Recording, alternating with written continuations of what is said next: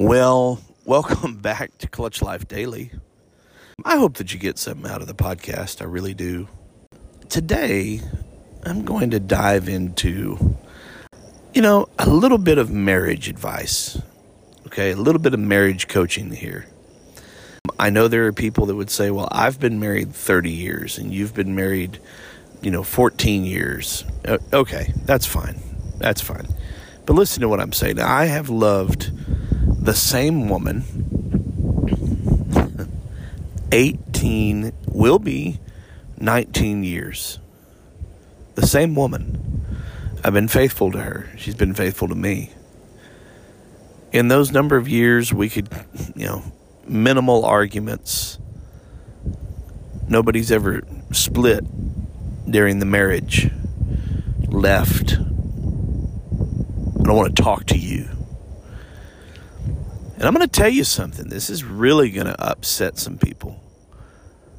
It is. I know what I'm about to say is going to upset. I can even see in my mind the couple of people that will be upset by this. But just know I didn't say it to upset you. Just because something does upset you doesn't mean it was intended to. Here it is. You're married right now, and you make a lot of excuses well, everybody fights like this. No, no, they don't. Well, when you've been married as long as we have. Shut up. That's not God's design for marriage. Marriage is supposed to be fruitful, beautiful, should still be blossoming even 30 years in, 20 years in. Like I said, I've been with the same woman 19 years, almost 19 years. It's still blossoming. So here's a couple of things about marriage. One, it's never too late to make it great, even if you feel like you've lost some ground. You could change your mind today about things. It's really all about you. Well, but Jason, there's two people in a marriage. I know. But the Bible says, as much as it depends on you, live at peace with all men. Right? So it really depends on you. Now, they may not get an agreement and they may choose divorce or strife or something, but there is a decision you can make fresh to make your marriage good again. All right.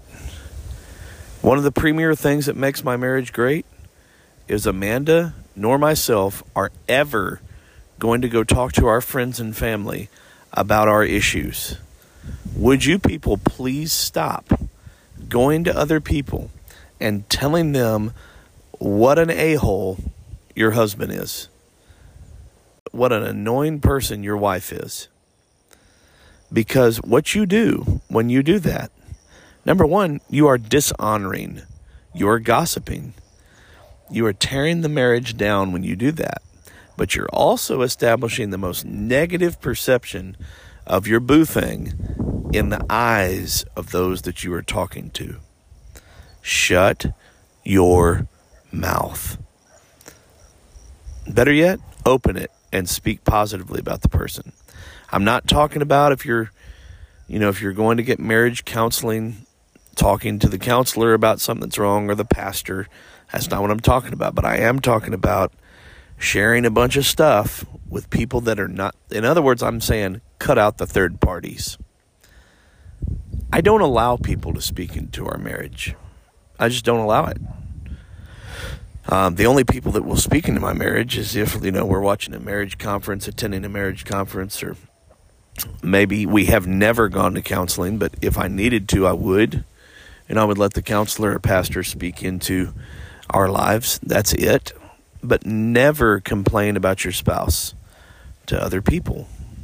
This one might be kind of hard to, to swallow, but gender roles are important in a marriage our marriage works because we follow traditional sets of values. And one of them is gender roles. Those are those are you know that's almost people almost gasp. did he say that? I did say that. Yes, I did. In the same breath that I will say largely it is the feminine role to keep the house. And that's according to the Bible. It's largely her role now, if you act like you're too good to help her, sir, you are an idiot. Okay?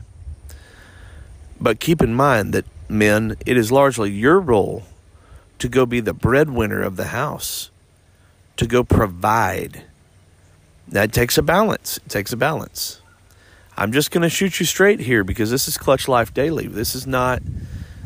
This is not like I said earlier uh, on another episode. This is not John Maxwell. This is not, you know, and I love John Maxwell, but I ain't him. I'm me. So you're going to get me. We have a little bit of a problem with men being just a little too sensitive. And women, sometimes I got to be honest with you, I don't know how a lot of your husbands could tolerate. Here's the problem a lot of women are demanding 50 50, but a marriage is not 50 50. I don't want half of Amanda. A marriage is 100 100. I want 100% of her effort into the marriage, and she deserves 100% of my effort and commitment in the marriage as well. Let's just get right down where the rubber meets the road. A bunch of you women think the men need to be doing the laundry and keeping house. And a bunch of you men think women need to be bringing in a paycheck. That is not good God's design for a marriage. Men, you were supposed to be the breadwinner, and she's supposed to be the housekeeper, the keeper of house. Now, listen, hold on, hold on. I did not, when I said a housekeeper, I mean the keeper of the house. I don't mean she's supposed to be a maid. So if you run away and you take that I said the woman's supposed to be a maid, stop listening to my podcast. You're an idiot. Here's what I am literally saying she's supposed to keep the house in order not just cleaning, not just cooking, but order in the court. Order. She's supposed to subdue the chaos of the house. Women, if you are not subduing the chaos of the house, you are not being the wife God designed you to be. Men, if you're not out here hitting a lick with one and maybe two jobs and provide, well, it's hard to provide. Shut your face. Stop being a whiny little baby.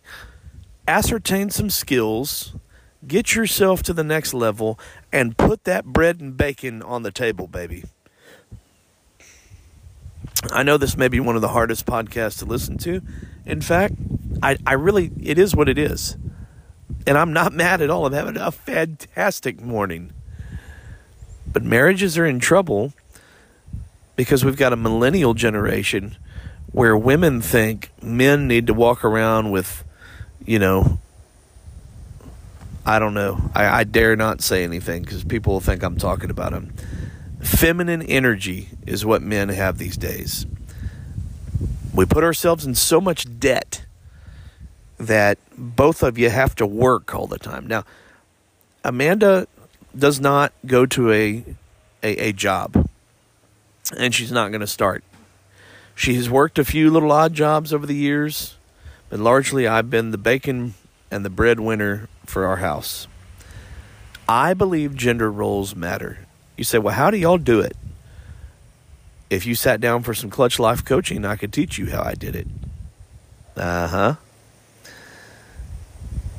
But if you won't put an investment into that, you're not ready to put an investment into running your house the right way.